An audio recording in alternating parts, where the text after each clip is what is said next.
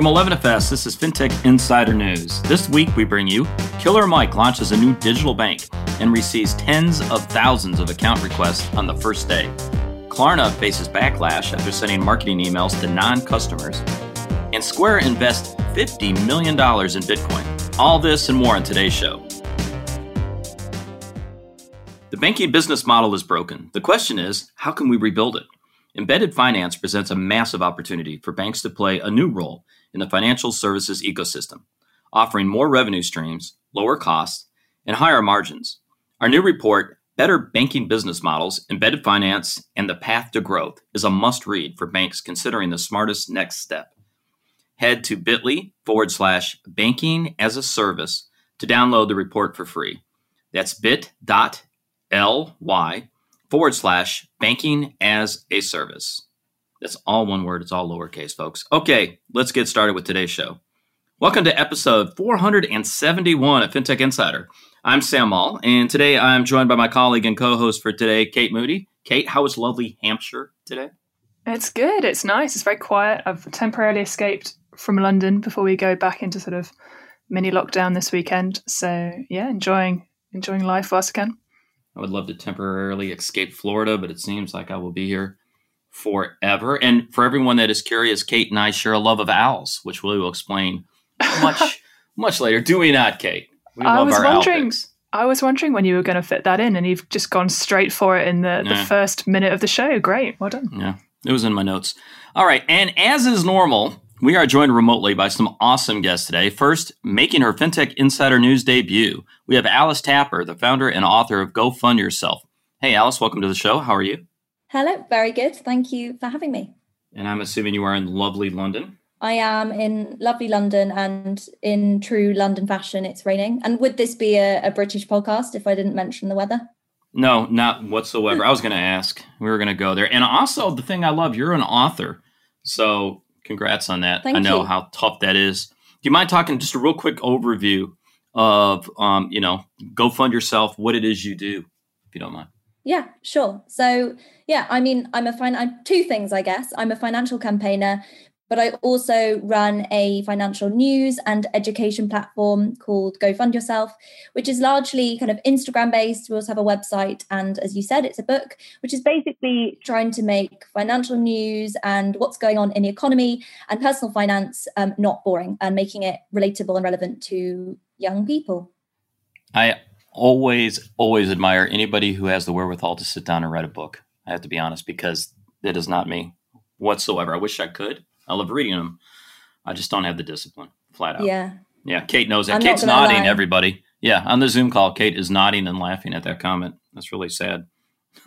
and also making her FinTech Insider debut is Gwera Kiwana. She's the ops analyst at 11FS. She was formerly the financial crimes ops manager at Monzo and one of my favorite people to chat to on Slack. And in Jamaica, are you not? Uh, yeah, I'm currently in Kingston, Jamaica, uh, visiting family. Everything is uh, COVID kosher. I, I should I should add. COVID kosher. I love that. I'm in Florida and everything is COVID. That's it. everything is COVID. Period. All right. With that, let's jump in and let's get started. So, our first story, and man, I love this story. Uh, this one's going to be fun to talk about. Killer Mike's new black owned bank receives tens of thousands of account requests in less than 24 hours. This story comes from CNN. It's a new majority black and Latino owned and operated digital bank hopes to make supporting black owned banks and businesses a little easier for consumers. The bank, lovely titled Greenwood, and we'll dive into what that name mean, means, was created by Bounce TV founder Ryan Glover and his close friend, rapper, activist Michael Killer Mike Render. Also heavily involved as an advisor is ambassador and former Atlanta mayor Andrew Young and his so, son, Bo Young. Greenwood's target audiences are black and Latino communities and anyone else who wants to support black owned businesses. The leadership team at Greenwood unveiled the new platform on Thursday after raising more than 3 million in seed funding this past June. Glover said he worked at Greenwood since early 2019, but the interest spike after the police killing of George Floyd in Minneapolis sparked many Americans to support black owned businesses and financial institutions. The bank opens January of 2021, but launched its website on Thursday, the 7th of October, and there's a waiting list in place for those who want to open a Grade 1 account. As of, I think, October 12th, the waiting list was well over 70,000 individuals, according to an article in Forbes. In Forbes. So, um, and by the way, um, our producer Laura Watkins is talking to the team at Greenwood. We will definitely have them on a future podcast, and I'm thrilled about that. So, um, we do have a massive fan of Killer Mike, believe it or not. As part of this, you want to give your opinion on this story? Yeah, um, yeah. So Killer Mike, I, I think I, I, can give my opinion with two different hats on, and I'll start with with my Killer Mike fan um, and as an activist uh, hat on as well. Um, so Killer Mike, brilliant person, um, really you know abrasive individual. He's definitely rubbed up against a lot of different people in different spaces. Um, and you know if you, if you take the time to watch, he's got a Netflix uh, documentary out as well. Uh, he's been pretty vocal and active, and he's a very noted best friend of Bernie Sanders as well. Um, so this news is really cool and, and exciting, and definitely um, at a time and during this year where we've had a little bit more visibility uh, for um, issues uh, around around oppression of marginalized communities. This is huge. Uh, this is you know like a, another black bank. There's only I believe under 40 right now in the states, um, black owned specifically. Uh, so this, you know, adding one more is is you know pretty pretty huge news, especially uh, as we understand the regulatory environment in the states is you know not conducive to new banks popping up. Um, I'll put on my fintech hat as well, uh, which is a little more critical.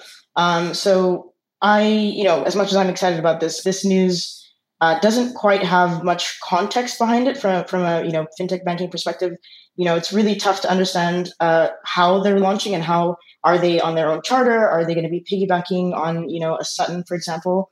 Uh, this this is not in this is not anywhere on the website, and I'm a little fuzzy, but it, I believe um, it is required that this kind of disclosure is required to be made. They I also noticed they're not FDIC um, insured, so you know the bank that they sit on, which is not disclosed as well, is not FDIC insured. So I, I do understand they're in the early days. Um, so I'd be, I'd be curious to see how that pans out, but also from a more critical perspective as well. Um, at 11FS, we talk a lot about, uh, you know, the banking battlefield and how things go from, uh, you know, analog to digitized to digital.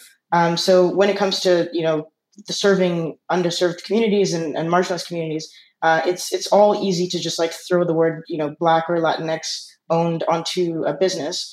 Um, but how is that work being done meaningfully? So not just you know existing and throwing the word black onto it and instead creating you know using more creative and uh, innovative ways to address historically you know underserved communities so like one example i could just point to is is you know addressing the credit scoring gap um, which is inherently racist and inherently uh, you know keeps uh, certain communities uh, marginalized um, another thing is to is to you know how how is this bank going to be addressing informal methods of money management in communities so the idea of sharing money in communities is, has been around for so long, and in ethnic communities, it's all done in a very informal, under the table way. Uh, you know, if you look at countries like in Haiti, they have susus. In Ghana, they call it box hand. In Kenya, they're called uh, chamas. Um, so, you know, is this bank going to start allowing people together to to create like um, mutual aid group share, like sharing uh, initiatives? So that's I'm more curious about that side of things. Like, you can't just like slap the word black onto something uh, how are you actually going to address uh, these communities? Yeah, so as the uh, middle aged white male on this group, let me mansplain, and I'm not even going to remotely go there because Kate will slap me so hard. Um, I, I will say this I, I, lived in Atlanta and worked in Atlanta for 10 years. Um, uh, one of the, the advisors for this is Ambassador and former Atlanta Mayor Andrew Young. He is a legend.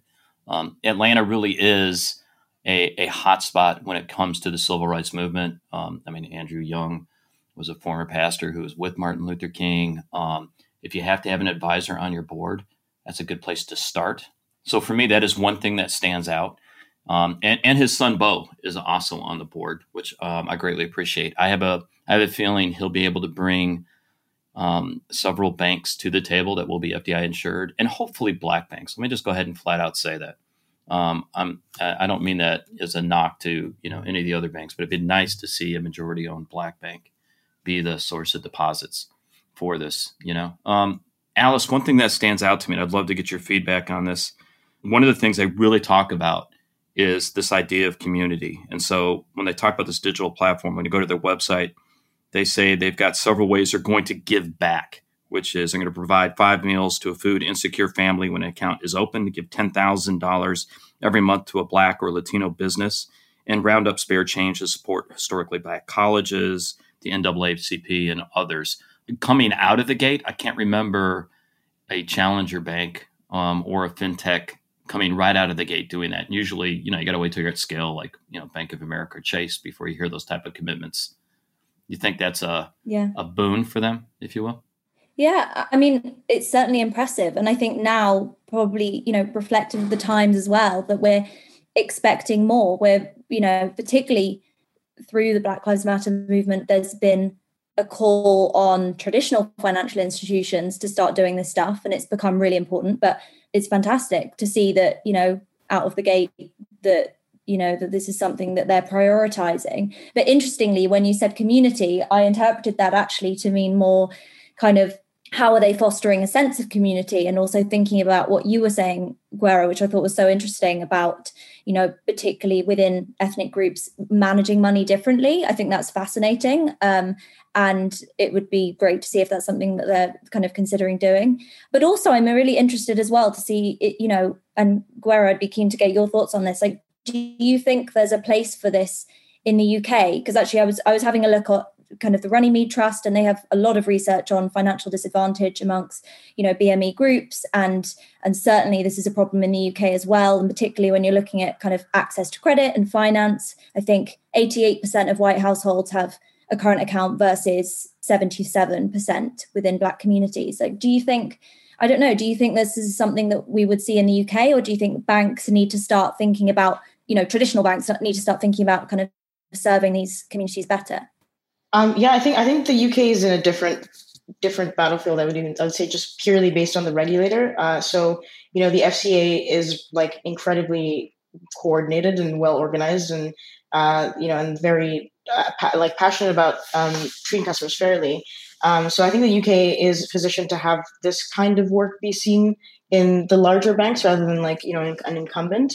Um, I am a little, again, fuzzy on the details. I don't quite know, but I, I do know that there are various initiatives within banks uh, to address populations of, of, refugees in the UK. The UK does um, welcome a large number of refugees, a large number of people who are um, like basically starting fresh new lives in the UK.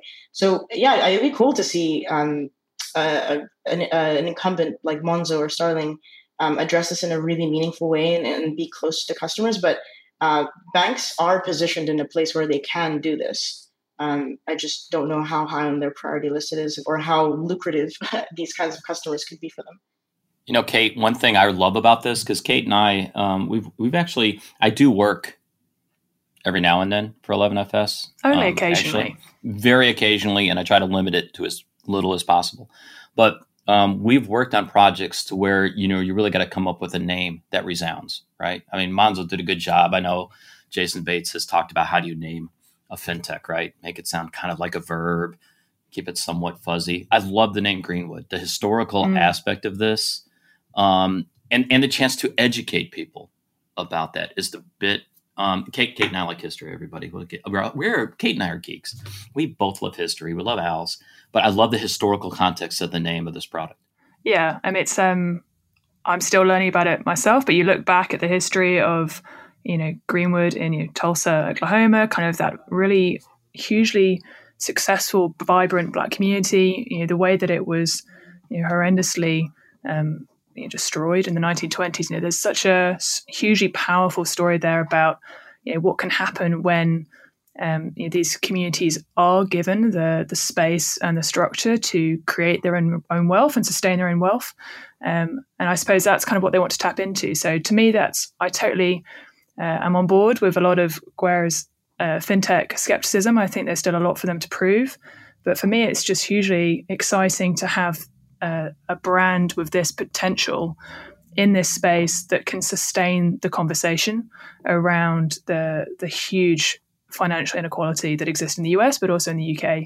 Um, I mean, some of the stats when you when you look it up are just mind blowing, um, and it kind of connects to you know, they've picked in their their launch a handful of key metrics that they they kind of want to talk about around you know the, the amount of time that a dollar circulates in the white community and the black community know, mortgage approval rates, but there's just so many that you could you know just stat after stat after stat where we just really need to change this and address this. I think the one that really blew my mind was you know when you look at I think this is sort of from 2016. It takes you know 11.5 black households to get to the same net worth as an average white household in the US. Like that is just insane.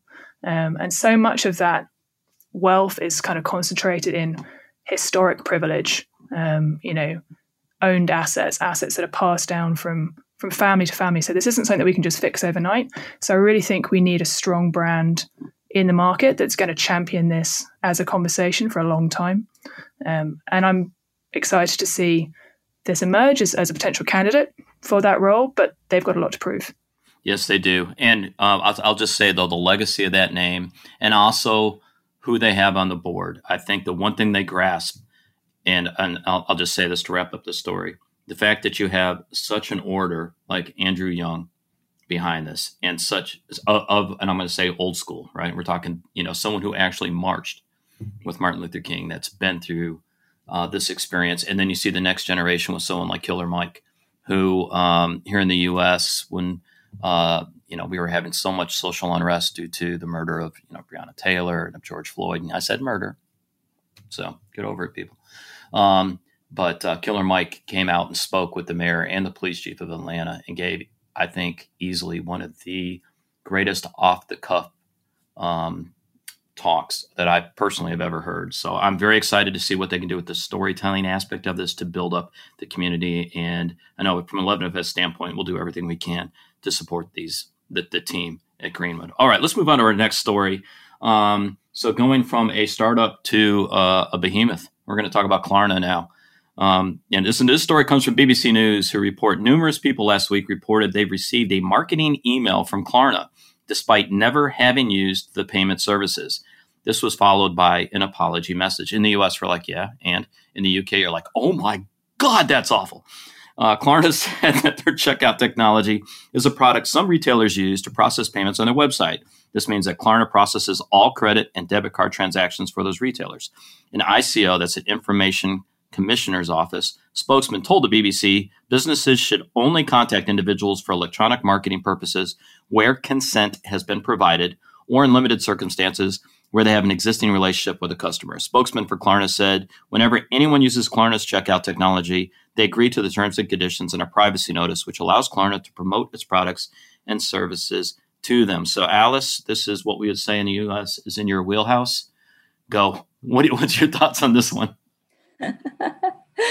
so so i think it is important to note that there's you know klarna have actually they have apologized and acknowledged that the email itself that that shouldn't have been sent. So um, it's it's a question of kind of how the email addresses ended up in the hands of their marketing team. But but anyway to step back a bit you know klarna have been at the center of you know lots of debate recently um, around the ethics of their products questions around regulation. I've been running a campaign um, calling for them to be regulated.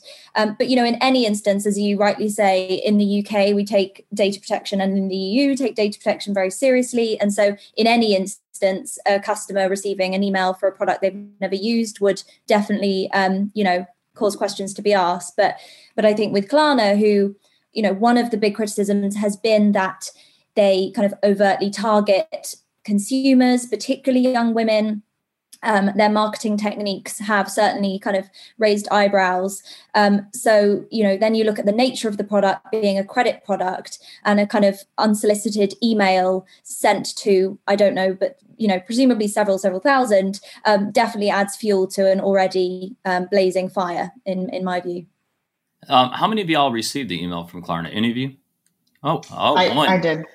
Two. All right. So fifty percent. There we go. I no, feel I, I feel left out now. it, yeah, it, it was uh, it was quite the surprise. I did see it on my phone and and kind of tilt my head and think, oh, maybe I guess I did sign up for this. And then um, looking at it right now, it was maybe like a fifteen minute or an hour difference between like um, them sending a sorry period unexpected newsletter um, but yeah, you like as as Alice mentions, like it's curious. Like, how did my email end up on that list? How are you? You know, are you complying with a lot of PII, uh, you know, requirements? How are you making sure my data is safe? Yeah, there's uh, there's one thing I I um this is a, a, chance for me to shamelessly plug my thing. So I do a a, a daily news brief every day on LinkedIn, um, and I talk about Klarna all the time because of buy now pay later, um, and I talk about how hot it is right now in the U.S. and it seems like in the U.K. too when it comes to this concept. Um, I mean, Kate, uh, are you buying into this? This whole and that's definitely a Klarna thing, right? Buy now, pay later. Yeah, are you buying into the hype? Mm, I'm deeply skeptical. Um, I think, I suppose, to, to Alice's point, you know, they're going after, they're targeting customer groups who you know, maybe haven't had access to traditional credit products, um, and they are targeting them with you know, this new way of, of, of purchasing. And I'm not sure we've had the supporting kind of conversation and education that that needs to accompany this dramatic shift in uh, purchasing power. You know, I've at the moment I'm working um, on a project around people in, in problem debt. Um, so this is actually, you know, obviously very close to my heart in that sense. You know, you're seeing huge problems of people using this type of functionality poorly, and I know that there's obviously. You know, I know people that use Klarna and rave about it and love it, um, and they do some amazing stuff in terms of their their customer journeys and, and making things easy and intuitive. But I think we still need to have a very serious uh, conversation about what the impact is going to be longer term for, for people's financial futures. So I'm definitely going to follow Alice's campaign of interest. Yeah, so Alice, I actually have sent your uh, Instagram page to my three daughters um, to take a look at oh, here in the U.S. Hey, you're three welcome. New, three new followers. Three, there you go. Uh, so you'll you'll see your numbers tick up. That that was me. Um, if, if you believe that. Um, I, am curious though, again, from your standpoint, because PayPal has also gone into the UK. If I'm not, if I'm aware, if I got this right on this uh, mm-hmm. PayPal three, which is again a buy now pay later scheme. So you know they obviously see some you know market there. I mean, what's your thoughts? Yeah, I mean, it's a no-brainer, particularly at the moment, because it's a great thing for retailers. But but I think you know the other side of this and just to be very clear you know i'm not saying that these products are all bad at all as you know kate rightly says definitely there's there's some use to them but i think what's interesting and what kind of you know parallels to this story as well is is the lack of transparency and and poor communication to consumers. And that's partly actually i think is beyond klarna's responsibility. I think ultimately that's why i'm calling for regulation because remember this is an industry as you say there are other players in the market and ultimately we need all of them to be brought to the same you know held to the same standards so that consumers are fully aware of the risks of using them that information is given to them at the point of purchase which it currently isn't. You know you can just click away with very very little kind of information provided to you about risks when to pay back that sort of thing. Um, and also in advertising that's another really big part of this is that there's been no risk wording in advertising because it's simply you know they're they're unregulated credit products um, the majority of them. Um, and and so there's there's no requirement to really explain these products to consumers and that's really dangerous particularly when you're looking at a very young demographic who are often being heavily heavily pushed these products yeah, and I wonder how you balance that, Kate, because uh, that's one of the things we work on a lot at 11FS, right? Is the user experience. Like I'm thinking of these glasses I'm wearing, which y'all, you know, these are remarkable glasses. They're Warby Parker. And when I purchased them, Affirm came up and I could do three series simple interest free installment payments, right? But it was incredibly smooth. There wasn't much. Trust me, I wasn't reading T's and C's. I was moving along. So the user experience was great, which we want to have. But how do you balance that on the privacy side, Kate? Yeah, and um, firstly, Sam, you're obviously spending way too much on your glasses, so I think we need to. hundred dollars, come on, it's cheap. um, but no, I, I kind of agree, and I think yeah, Alice is right. You know, this lack of transparency is is an issue now, but I think it's going to become an even bigger issue with the direction of travel around embedded finance. So we're only going to see more of this happening, where the kind of customer facing uh, user experience will appear like it's one brand, and actually underneath it are going to be a whole host of different providers coming together to power that experience. Um, so I, I think we really need to have the conversation about what that transparency means and how we get the balance right between providing information back to customers, but also kind of confusing them and providing information that nobody reads. Um, because we're only going to end up with more complicated systems where data is being passed between more and more underlying providers. Um, and I think that's really what's most interesting to me about this story is kind of actually all these people using Klarna's product and just didn't know it. Um, and that for me is just a first taste of increased you know, where we're going to end up in more and more and more spaces in our financial lives. So I think it's important for us to talk about. Yeah, so Gwera, I'm going to give you the last word on this one, but I want to share something I saw on Twitter this morning from uh, Becky Yost, and hopefully I said your name right, Becky. She said, "Here's my hot take: data is not the new oil. Data is the new glitter. It lures humans in with the shininess. It's very easy to accumulate, found in places you'd least likely expect to find it, almost impossible to get rid of. Everyone insists on using it without thinking through the consequences."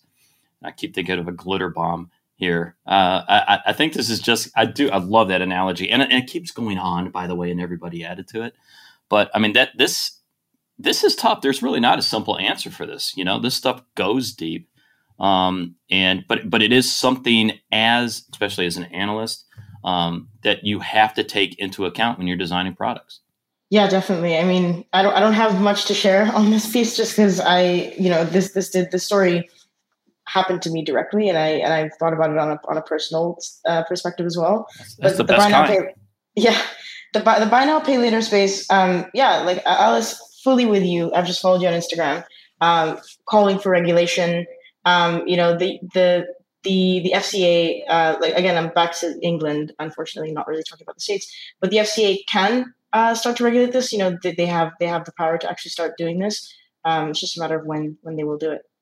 Yeah, and we're getting regulations when it comes to data. But for U.S. Um, listeners, you know, you think about a, a, state like California, which is incredibly powerful, massive GDP, huge population, and trust me, data privacy is is in the forefront of their minds, which I find hilarious because you got Facebook and other companies sitting there in Menlo Park.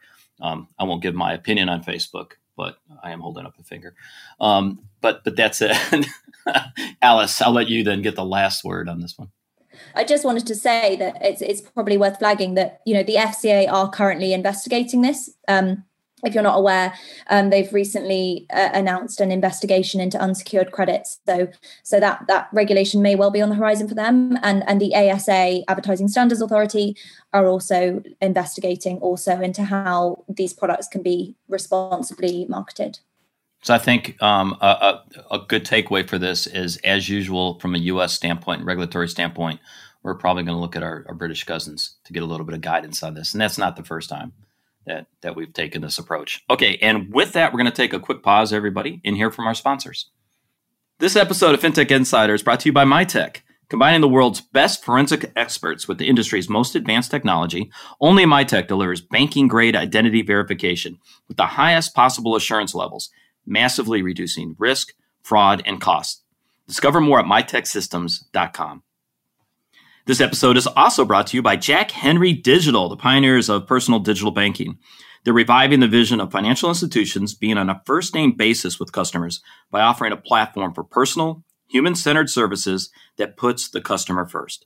Your customers experience immediate accessibility, while your employers get cloud based, core connected tools to offer service at the moment of need.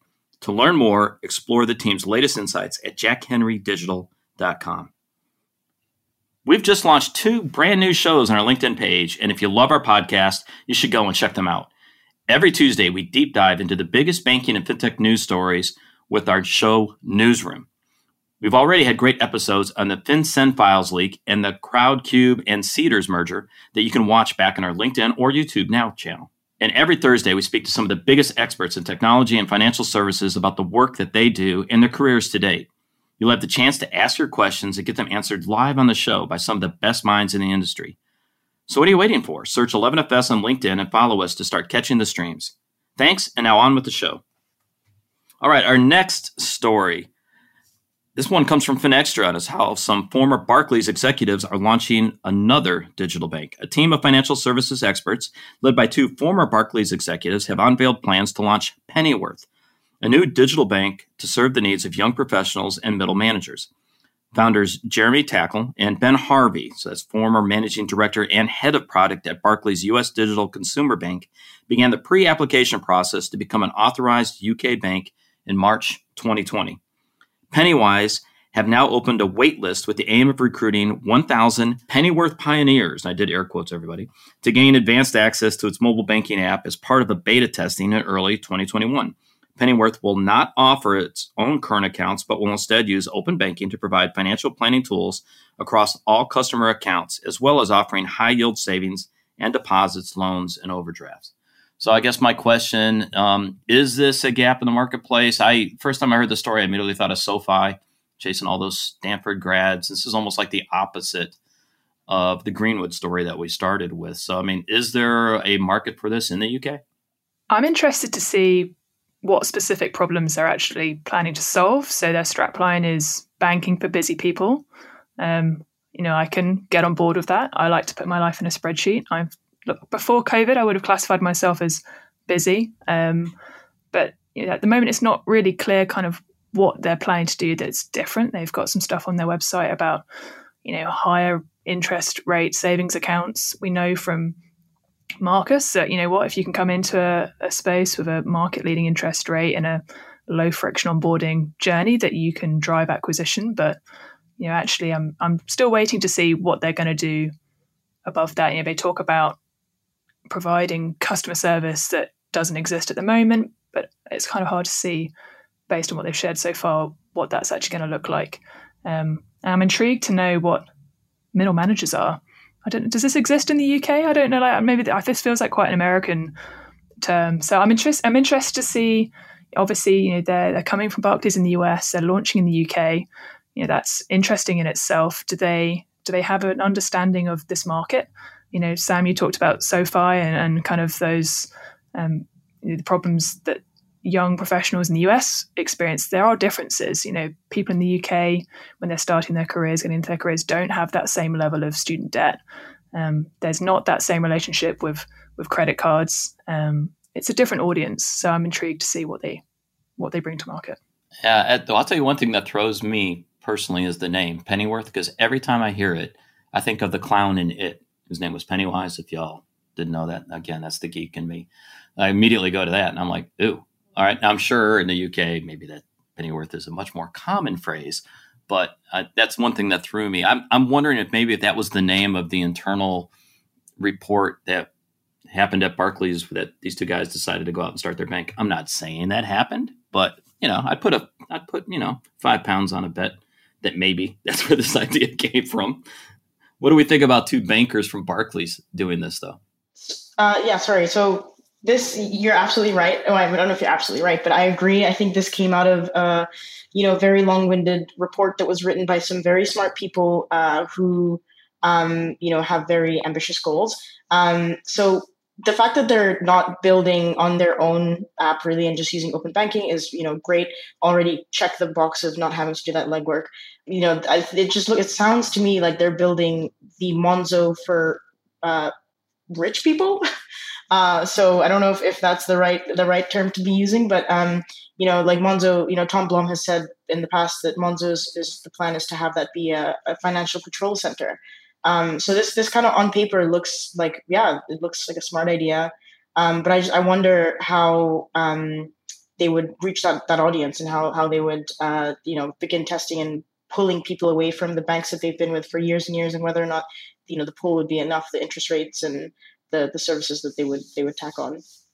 Oh, that's the idea, right, Alice? Uh, especially when doing these challenger banks, is get you right when you're coming out of university or in university, and you become a lifelong customer. And if you're targeting these middle managers, I guess you could say up and comers from a wealth standpoint, um, I, I, I understand that aspect of this. Yeah, I mean, I had a look at their website, and um, I have to say the proposition does feel a bit confusing. They kind of had a very '90s picture of, of a guy in a call center, with a call center mic on, but then the functionality, it feels like they're kind of going down the Monzo uh, Monzo line. So I'm not, yeah, hugely clear on who they're targeting, but if they are going after kind of high net worth individuals, then I don't think Pennywise really screams that. So, um, yeah, bit bit of a confusing one. Yeah, the, and so I evidently thank you to our producers. I should always read further in the show notes.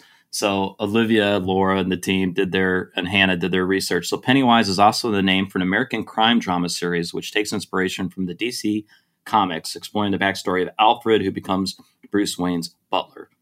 I don't know having a butler as the main character of the story again fits this, you know. Um, and and I think I've got them to change the name to Pennywise because now Alice likes that. for the it clown. Um, it is Pennyworth, everybody, but if that's the butler from the Batman series, again, I don't think that's the the market you're trying to attract. So my assumption is this: they're going to aim for London quite heavily. Is where I assume this is where they're going to try to attract talent from. Yeah, I think that makes makes sense. I mean, I, don't know. Maybe they think that middle managers are harking back to a time when you could have paid for a butler and you could have had a butler to run all your finances for you. I don't know if that was part of the typical butler job description back in the day. I don't know. Um, but yeah, I, I, think it's odd. It's odd branding. Um, they're just trying to make a bit of noise now to, to sign customers up their waiting list. They're obviously not going to bring anything to market until the early next year. So they've still got plenty of time to to test and, and iterate on their product and their proposition. So I'm, I'm not going to kind of rule it out completely, um, but I am skeptical. Yeah. So, so Gwera in lovely Kingston, Jamaica. God, I could go for some Malibu rum right now, and it's only it's only twelve thirty in the afternoon. But you know, hey, it's five o'clock, right? Where y'all are at, so that would be okay. What's the over under on this? What do you think? Think think they'll succeed with this thing? Um, I think that right off the bat, no. but uh, I'm being honest. But uh, I mean, if they do this in a smart way, and you know, like introduce like because for things that are designed for high net worth individuals, or um, you know, it, it screams exclusivity. Uh, so you know, get a metal card or maybe even a gold card, and give people the customer experience that they get from like an Amex, for example. Um, so you know, Amex has been able in the states to to do really well with with their um, I believe it's a Sapphire card or the the sorry the Cobalt card as well uh, which you know in, introduces a level of exclusivity. Um, but right right off the bat, looking at the website, looking at the offering, uh, it's gonna it's gonna be tough to attract that. But you know, then again, I'm not really uh, their target audience. I'm not a bro in banking right now. Well, we'll see how it goes. It'll be a story that will follow. Um, who knows? All right, let's move on to our next story. Um, I love how we're kind of going from startup to huge behemoth to startup. And now let's go back to a massive success, Square. So, Square, we just had a story come out in FinExtra that Square invested $50 million in Bitcoin. So, Square's invested $15 million. Like I said, they argue that the cryptocurrency is an instrument of economic empowerment. The payments firm says it has bought 4,709 bitcoins, which are currently trading at nearly $11,000 per bitcoin. That's up from 7,000 in January this year. Square's decision to link its investment to economic empowerment chimes with founder Jack Dorsey's recent spat with Brian Armstrong, the boss of crypto exchange Coinbase. After Armstrong said that Coinbase would keep out of politics and societal issues, Jack Dorsey responded that crypto is direct activism against an unverified and exclusionary financial system which negatively affects so much of our society. And we actually spoke to our resident Bitcoin and blockchain expert, Simon Taylor, to get his take on this story. In purchasing 4,709 Bitcoin, Square's investment represents 1% of its total assets. Square framed this deal as a bit of an endorsement of Bitcoin, uh, saying Square believes that cryptocurrency is an instrument of economic empowerment and provides a way for the world to participate in the global monetary system, which aligns with the company's purpose. For me, hedge funds have been doing things like this for quite some time. Having 1% to 2% of your capital allocated to Bitcoin is quite normal. And Bitcoin's available via Robinhood and it's available via Square and Fidelity and many other areas. It's slowly become a sensible choice. Interesting, though, that Square is the first major corporate to put this on the balance sheet. Maybe they're starting a trend. Who knows? So, one of my favorite things that happened on the day this story broke, everybody, is uh, Jack Dorsey on Twitter, so founder of Twitter, posted Yes, Square invested $50 million into Bitcoin today to Ethereum users. Have fun staying poor. So, I think within the crypto community, that's really funny. For me, that's kind of funny. You know, I had to go look up what Ethereum's price was when that came out. Um, I mean, is this is this a sign that Bitcoin's going mainstream? How, how, many of y'all own Bitcoin? Let's let me ask that by show of hands. Not a single. Hand. I owned Bitcoin in 2014. yeah. Sorry, oh, okay. Oh, there you go. So Alice owns Bitcoin. All right, Alice. So is it is it mainstream now? I mean, I'll be completely honest. I have I have no idea, and I haven't checked the price in a very long time. I just just searched Bitcoin price USD, and it has gone up since I last checked, about probably two months ago. So that's good to see. But um, but in all honesty, um, I'm not that I'm an expert by any means on cryptocurrency, but but I'm always very skeptical about the idea of mainstream usage of, of cryptocurrency. So true story. In 2000 and I think it was 2011, it might have been 2012. I was waiting for a conference call to start, and with the other two folks on the call, consultants, I said, "Have you read about this Bitcoin thing? Why don't we all pitch in a hundred bucks? We'll buy it and just see where it goes." Um, I, I, as of last week, that would have been worth five hundred and fifty thousand dollars. Everybody, which tells you I didn't buy Bitcoin at the time. So again, I'm not a person can comment on this story. I think Simon did a pretty good um, take on this. I do think it's interesting that longtime hedge fund manager Paul Tudor Jones told CNBC on Monday that Wall Street could be witnessing the historic birthing of a store of value via Bitcoin. He said just over 1% of my assets are in Bitcoin. Maybe it's almost two, who knows? That seems like the right number right now. Every day that goes by, Bitcoin survives. The trust in it will go up. I think if y'all remember, Bitcoin, I think hit almost 20 grand um, a few years ago, but it's really hovered around 11 to be blunt ever since. I think it got as low as 7,000 recently or even 5,000 and back up to 11. Um, I think um, well, Alice, I mean, you know, you, you, you talk about this and you're right about this. You want to have diversification in your portfolio, right? So evidently you do because you own a little crypto. So good for you. Maybe I need to go cash in a stock and buy a fractional share of Bitcoin because that's all I can afford right now. Yeah, I think there's also, you know, there's definitely the hope with um, some investors that will, you know, you see those kind of wild articles claiming that you know we'll see a hundred thousand dollar Bitcoin and so on. Um, so yeah, interesting. I really know nothing else about Bitcoin, so I better stop. Uh, th- there was that wonderful bet uh, that I won't go into too much detail, but there's an old show where Simon Taylor talks about this, where uh, uh, a certain individual made a bet on what the price of Bitcoin would be, and if he was wrong, he would he would uh, devour part of his own anatomy. Gwera is nodding; she knows that story. Um, we'll find a link and I'll post it. Gwera, you going to say something on this? Yeah, I was going to say. I mean, this is this is a really interesting story. Like Bitcoin is mainstream now, um, and you know, like I said, I, I, I am one of the few people who had a, a Bitcoin uh, many many many years ago gifted to me uh, that I sold way too early. Um, but I, I, think we've gone we've gone past the the spike and and you know the boom and bust, and now it's kind of it's stabilized. There's been some kind of crypto market correction uh, that's happened. Uh, but I wonder if, if you know Square endorsing this in, in, this way is, is either you know they're hustling backwards or it could be some kind of canary in the coal mine that, that we are just all blind. I'm I'm blind to. Uh, personally, I feel I feel the former. I feel like they are hustling backwards. Like you don't you do not need to be yelling about crypto in 2020. Yeah, I would agree. I, I would just put it this way for listeners: follow Simon Taylor. This is his thing. He's good at it. he can explain it. would you agree, Kate?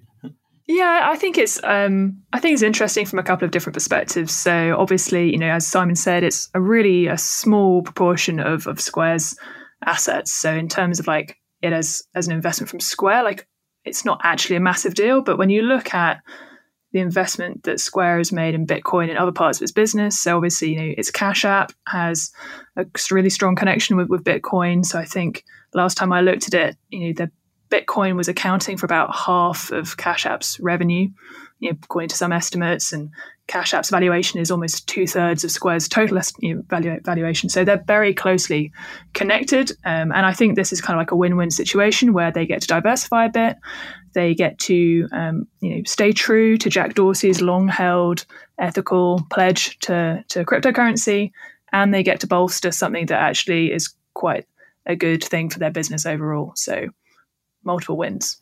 So we'll follow it. We'll figure it out. Um, let's come back a year from now and see what Bitcoin is actually uh, trading at. We'll see if it's still around 11,000 and has got that nice stability. All right, our next story. This one comes from Finextra and it's around the FCA, the Financial Conduct Authority. They've warned banks that they must now provide the same standard of surveillance of staff working from home as they would in an office environment. The FCA's Director of Market Oversight Julia Hoggett said that while scenarios emerged early in the pandemic where the usual levels of recording and surveillance were not possible, firms should now have overcome these challenges. Our expectation is that going forward, office and working from home arrangements should be equivalent. This is not a market for information that we that we wish to see be arbitraged. We expect firms to have their policies, refreshing their training, and put in place rigorous oversight reflecting the new environment, particularly regarding the risk of use of privately owned devices. The FCA says that this is essential to protect against market abuse, especially for traders still working remotely. Well, I think it's safe to say that working from home is going to be the new norm, Lord, well into 2021. Um, we've heard this from, for example, Jamie Dimon, the CEO of JPMC here in the US. I know I've talked to folks at Citi and others uh, Microsoft has said that they're going to allow their employees to work from home at their choice going forward, regardless of a pandemic or not. So this this concept then of the the security requirements for folks working at home, how difficult do you think this is going to be for companies to enforce? Um, I'll start. I, will start by also just mentioning um, a story that came out earlier this year um, about Barclays uh, spying on their employees and using, uh, you know, data that, that was you know really a black box. The tool was a black box. We don't really know uh, what it did but basically was heat tracking them and motion sensing and making sure that people were at their desks. Uh, it, it's not hard to actually implement this kind of this kind of like software or even like to track people like that it's just whether or not it's ethical or, or how you can do it ethically yeah, and I think it's one that I, I, I, completely understand this. I mean, a story that I'm going to talk about on that breakfast show. Hey, everybody, LinkedIn, 8:30 every month. I'm going to talk about tomorrow is around Wells Fargo um, having um, uh, it looks like somewhere around 100 employees that through the PPP loans that occurred in the U.S. Um, we had some uh, nefarious things going on. So I wonder how much of that happened from home. And yes, of course, this would be Wells Fargo that you know this hits with. Um, I just I, I, wonder how hard it's going to be for the FCA to actually enforce this and, and set these policies up. You know, I, I, guess this this also opens up a whole new round of audits. Um, I could see consultancy firms like Deloitte going, "Thank God." personally because yeah. Uh, it, yeah it just it sounds like the fca doesn't have the answer itself it's kind of just trying to put the the first shots out there to try and make banks come up with the ideas themselves and come back to them with their approaches so we're still in that really interesting in between phase, right, of migrating from the, the panic of early lockdown to these longer term trends of working remotely. And I think now we're in this space where more and more businesses are trying to work out what sustainable long term working practices look like. Um, so yeah, I think it's right that the FCA is is having this conversation. You know, we're just waiting for these types of uh, scandals to emerge, right? You know, stuff is going to have happened during lockdown and we want our financial services to be regulated. We want uh, practices to be safe. Um, so as this is going to continue as as a conversation, but I do think we have to have some way of of allowing staff to work safely remotely, but also making sure that yeah, money is safe and, and financial transactions are safe.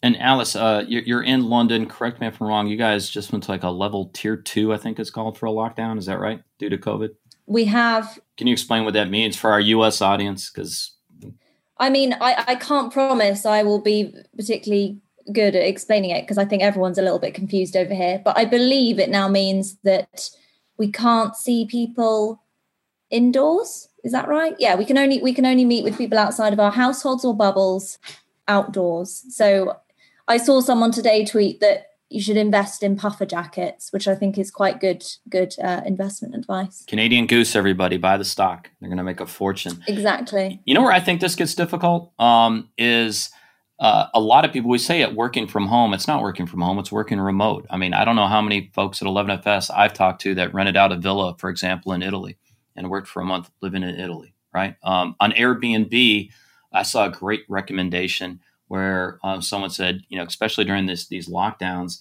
one thing you should put on your Airbnb write up is what is your download and upload speed for Wi-Fi? Because we're just seeing properties. I live in Florida. Properties getting sucked up like crazy as a place for folks from say New York or you know California to work and, and come down here for 30 days plus. So when you talk about this working from home, I think that's a term we should actually dump it's it's working remote. So it does get back to how do you lock down devices? How do you make it secure? And we live in a highly regulated industry in financial services where personally I I do think you need those securities. The the the chance to abuse the system is just too large and it only takes a small number of folks to do it and you know expose so much risk to an organization but you know pandora's box is open this is the new this is the new norm Kate, how many damn conference calls have we done now, Kate? I'm many. sick of the conference calls Too and many. Zoom meetings. Yeah, well, what were you going to say, Alice? I'm sorry. No, just on the on the kind of FCA point. I mean, when you look at what they're asking, it's it's simply for the surveillance to be at the same standard that it would be in, in the office. So yeah, I, I do totally get you know the the ethical stuff around kind of being spied on, but but I think in financial markets, it's kind of it's part of the job anyway, and um, yeah, they need to get cracking on thinking of thinking about how they do that effectively. Yeah, it's not easy. Aguero, one thing I I was thinking about, I was remembering at JPMC um, uh, over the summer, they said, look, it's time to get our folks back in the office. So they wanted their traders to come back into New York. And I remember President Trump, you know, saying, hey, what a good job, guys. Way to go. Way to go, Chase. That lasted about two days because someone tested positive for COVID. They had to let everybody know at the trading desk and send them home. But these are the type of things you don't think of. That was a 46 story building. So the other people that work in their building on different floors didn't weren't notified of that. And I remember one of the employees was quoted in the New York Times as saying, I learned about this on Bloomberg. It would have been nice to know that those elevators I was riding up and down on, that we had folks that had tested positive for COVID. So um, we're in the early days, folks. That's all I'll say. It's it's it's not even the the first half. We're in the opening minutes of what life is going to be like, and you know, for the Lord upcoming years. So we'll see where this goes. Okay, we're going to move on now, and we're getting to the end of the show. So, just to round up some of the other stories from the week that we didn't have time to cover, and there's so much happening, it's nuts out there. We can't cover it all, but these stories do deserve a shout out. So, Kate and I are going to do rapid fire. Kate, you ready for this? Ready? All right, you're up first. yeah, first up story at Finextra Garanti BBVA ships blank card with no code imprints. So, Garanti BBVA has begun issuing a rewards based credit card that stores credit card numbers, expiration dates, and CVV codes on a separate mobile app rather than on the physical card itself. The physical version of Bonus Digi does not include any visible number or code imprinted on the card's surface. Customers can already apply for the new bonus DigiCard digitally and have it approved in minutes without the need for a physical signature. And once approved, customers will be able to start shopping immediately thanks to the built in QR and mobile payment features without having to wait to receive the physical card. So, my first impression when I checked this story out was firstly that the physical card is really, really ugly. Um, I appreciate that Turkish consumers and I might disagree on that. I've been led to believe that they quite like their bold colours, um, but maybe that's um, part of the part of the appeal to persuade customers to use the mobile payment features instead. But really, anything that helps keep customers' finances secure is obviously welcome, and we're seeing increasing innovation in this space, moving away from the traditional card designs. But really, this feels like much more a story around giving customers the ability to start spending as soon as they've opened an account. Um, so that customers can increasingly embrace non-cash payments, and we've seen that rapidly accelerate during COVID. So this makes a huge amount of sense to me. And just to add into that, for all of you QR code haters out there, suck it. Still out there, still kicking. All right, our next story um, comes from FinTech Direct, where MasterCard will now make an undisclosed financial investment in California payments firm Marqeta as the two companies look to strengthen their partnership. The expansion plan will begin in the Asia Pacific region. They are well known to each other as since 2014, the duo has been working together across North America and Europe. For example, they helped launch the Square Card. This provides small businesses with access to their sales earnings through a business debit card. Marqeta will also participate in MasterCard's programs like Digital First and FinTech Express. Um, we are big fans of Marqeta um, here at 11FS. Uh, they're when they opened up their European office, we used to be able to walk uh, to it from our old office at Aldgate East. We know them very well. We've actually implemented products on top of Marqeta. Um, so we love the team. We love Jason Gardner. Um, I think he was just named Entrepreneur of the Year for Northern California. So Jason, good shout out to you. By the way, everybody, they're going to IPO very soon. So damn, Marqeta has been killing it. And I think the other thing that's interesting here is it's just not MasterCard. Marqeta's got a great relationship with Visa. So we don't give financial advice on this show. Um, but that said, Marqeta, well done. Cool. Um, a story over at CNBC European fintech giant Revolut is close to applying for a bank charter in California, sources say. So, Revolut is close to applying for a banking license in the US. The London based fintech plans on applying for a charter with the Federal Reserve Bank of San Francisco and California's Division of Financial Institutions within weeks. The Revolut bank charter will be with California, but it will apparently allow the lender to operate widely throughout the US via interstate agreements. The move to apply for a state banking charter rather than one through a national regulator has drawn questions. So close to applying, I suppose that in itself isn't isn't really big news. Um, obviously, we'll have to wait and see when they actually make the application itself. The timelines on this are quite interesting, I suppose. You know, we've seen Revolut take longer to move towards applying for licenses in other markets. So I think this sort of shows a change in in their strategy and in their kind of turnaround times. Um, but really, you know, the fact that they're applying for a state license isn't surprising. We've seen so many fintechs trying to get into the US going down that route from Square going for the industrial loan charter in Utah to you know, Kraken Financial trying to get something. I think it's in Wyoming. So really, until the OCC can reach some sort of final settlement on its special fintech charter, we're going to carry on seeing stories like this, and we're going to carry on learning more about the wonderful nuances of state charters across the US. I will add California to my list of states to go read about. Yeah, and again, California is a country. Everybody, I hate to, and they they're their own country. That place is massive. So I mean, if you're going to pick one, good on them for starting there. All right, and finally, our last story comes again from FinExtra, where they noted a story that coronavirus can survive up to 28 days on paper bank notes. And I immediately, my mind goes to the movie 28 Days Later by Danny Boyle. No, no coincidence whatsoever, I'm sure when the vaccine comes out. So, researchers at the CSIRO, that's Australia's National Science Agency, have found that the coronavirus can survive up to 28 days. God bless it. On common surfaces, including pink notes and mobile phone screens. The research also showed that the virus survives longer on paper banknotes rather than plastic ones. Other analysts indicate that it is much more difficult for virus to be transferred from porous surfaces such as cotton banknotes than from smooth surfaces like plastic. However, to avoid panic, the CSIRO study was carried out in the dark to remove the effect of UV light, as research has demonstrated direct sunlight can rapidly inactivate the virus. Well, hey, that's what we needed uh, to know. And as you're going to tier two in uh, the UK, um, I mean, how often? I'm just curious, you know, for y'all, how often do you guys actually use physical cash? And Alice, I'll start with you.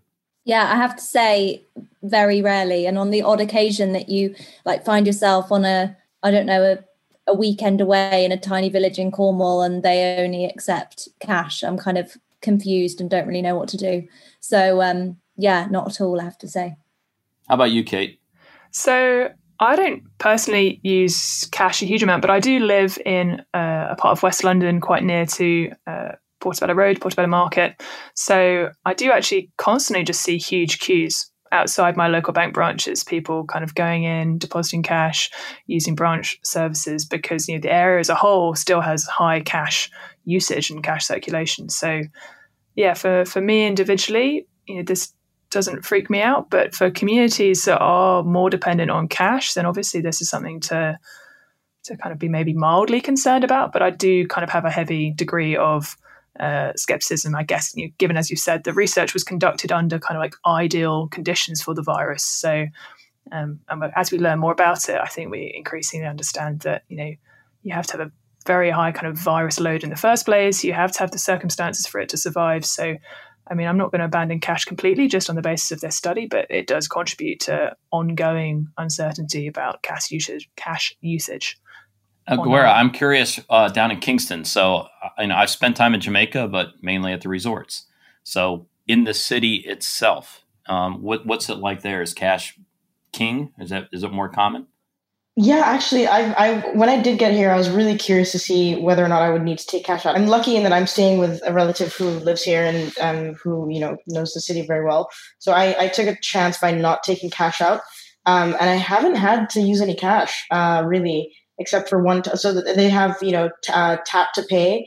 Uh, you know, miles ahead of the of their the, the Americans. Um, Imagine that! Shocking. Uh, they got tap to pay for a lot of places. Um, you know, a lot of things that I, have had to buy. Uh, we I only really got uh, had to use cash to split a bill with with one with uh, my cousin the other day. But yeah, no, not really. In Canada, I have used.